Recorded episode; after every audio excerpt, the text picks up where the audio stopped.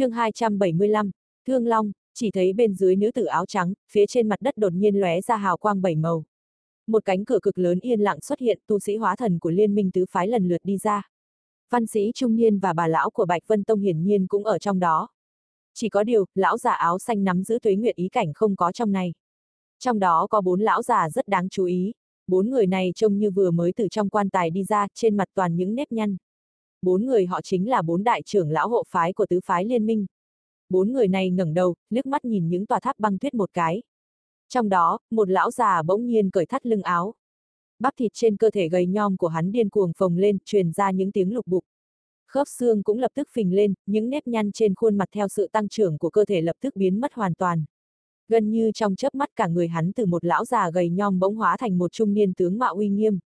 Người này ánh mắt ngưng trọng, nhìn chằm chằm vào nữ tử áo trắng, cao giọng nói: "Tại hạ là chú Vân, tu sĩ của Hắc Hồn phái, phải chăng các hạ là Hồng Diệp đạo hữu của Tuyết vực quốc?"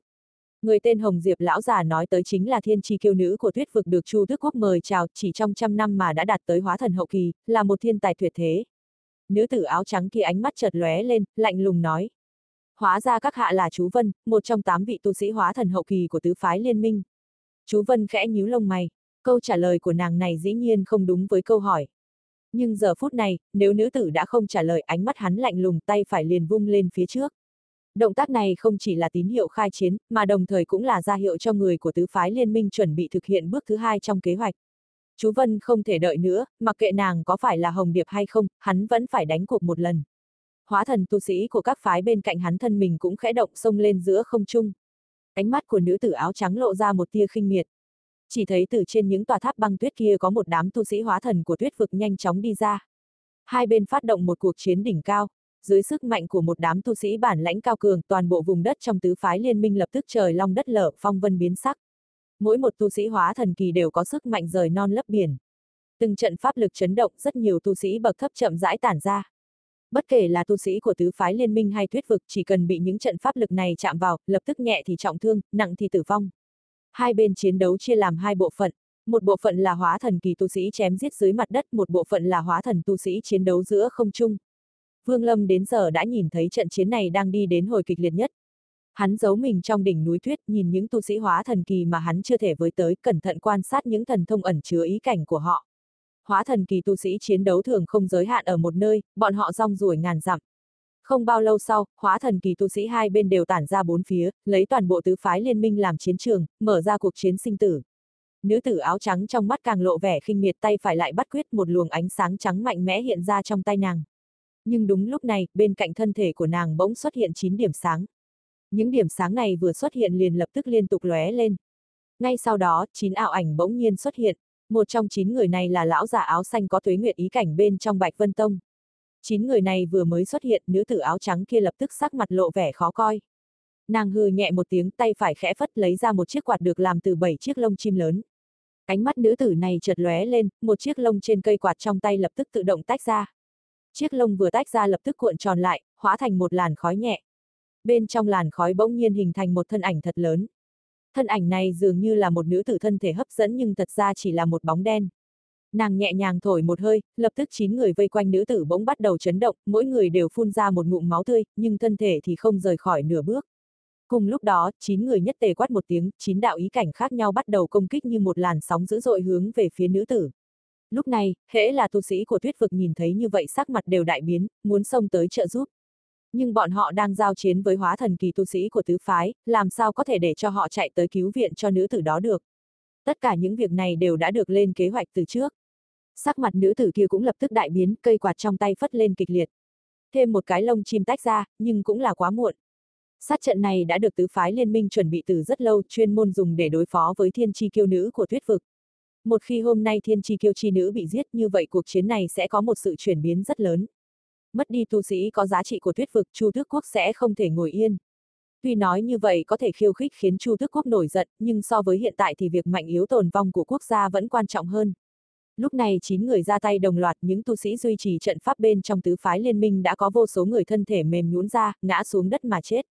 Bọn họ chính là những người phải gánh chịu lực công kích từ cây quạt của nữ tử áo trắng. Nữ tử này sở dĩ dám một mình đứng trên không trung bởi vì trong tay nàng có cây quạt. Chẳng qua nàng rất tự tin đối với cây bảo phiến được bản ngũ cấp tu chân quốc chế tác này.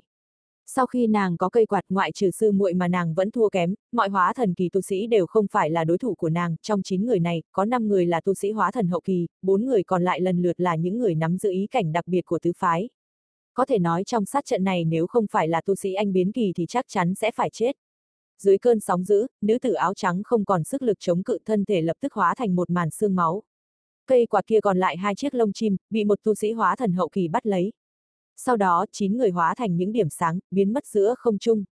9 người bọn họ, dưới sự công kích của cây quạt cũng phải trả giá khá nghiêm trọng. Tu vi mỗi người đều giảm xuống không ít, cần phải bế quan một thời gian dài mới có thể khôi phục. Đám hóa thần tu sĩ của Tuyết vực thấy như vậy, ánh mắt lộ vẻ phẫn nộ. Nhưng bên trong vẻ phẫn nộ lại không có một chút bi ai mà lại càng thêm điên cuồng, cùng với tứ phái liên minh tiếp tục chiến đấu. Vương Lâm đã thấy hết thảy mọi chuyện phát sinh này. Hắn nhăn mày lại, quan sát biểu hiện của tu sĩ Tuyết vực một chút, cảm thấy sự tình có chút không bình thường. Thân phận của nữ tử này có lẽ không phải là Thiên Chi Kiêu nữ. Đúng lúc này, trên mặt đất bỗng nhiên dâng lên những cột sáng 7 màu. Số lượng những cột sáng này tổng cộng là 108. Chúng phân bố vào các góc ở tứ phái liên minh, lúc này đồng thời bay lên không trung. Nếu ở trên không nhìn xuống, 108 cột sáng này hình thành nên một trận pháp lớn giữa trung tâm của tứ phái liên minh. Trên mặt đất, ở vị trí của cột sáng trên không, đều có vô số tu sĩ khoanh chân ngồi. Tất cả bọn họ hai mắt nhắm nghiền, toàn bộ tu vi linh lực đều dung nhập vào bên trong cột sáng để duy trì sự biến hóa của trận pháp này. Toàn bộ mặt đất bắt đầu chấn động, chỉ thấy dãy núi Thiên Vân cổ xưa giữa trung tâm của tứ phái liên minh tuy hiện tại đã bị băng tuyết bao phủ, nhưng vào lúc này băng tuyết đều từng trận rơi xuống. Trong tiếng ầm ầm, những tầng băng đóng cũng dần vỡ ra. Toàn bộ dãy núi Thiên Vân lúc này, dưới sự kích hoạt của 108 cột ánh sáng, không ngờ biến thành một con thương long dài vạn trượng, chậm rãi nhúc nhích thân mình. Vô số băng tuyết trên con thương long này nhanh chóng rơi xuống. Con thương long ngẩng đầu, hai con mắt rất lớn nhìn chằm chằm vào đám tu sĩ Tuyết vực phía trên không trung. Phía trên con thương long có một người đang đứng. Vương Lâm nhận ra hắn đúng là đại nhĩ tu sĩ Chu Võ Thái. Chu Võ Thái dĩ nhiên có địa vị cao trong tứ phái liên minh, bởi vì trong thân thể hắn có huyết mạch của thương long, thủ hộ của tứ phái liên minh. Cũng chỉ có hắn, sau khi mở Thương Long đại trận, mới có khả năng khống chế con thương long này tiến hành cuộc chiến bảo vệ quốc gia. Con thương long này bỗng nhiên phát ra một tiếng gầm, thanh âm này hóa thành từng đạo sóng không khí truyền ra. Tu sĩ của tứ phái liên minh sau khi nghe thấy tiếng gầm đều phấn chấn hẳn lên. Theo kế hoạch, tiếng gầm của thương long ra hiệu bắt đầu cuộc quyết chiến. Một số lượng tu sĩ rất đông từ trong tứ phái bay ra gia nhập chiến trường, cùng với tu sĩ của Tuyết vực giao chiến.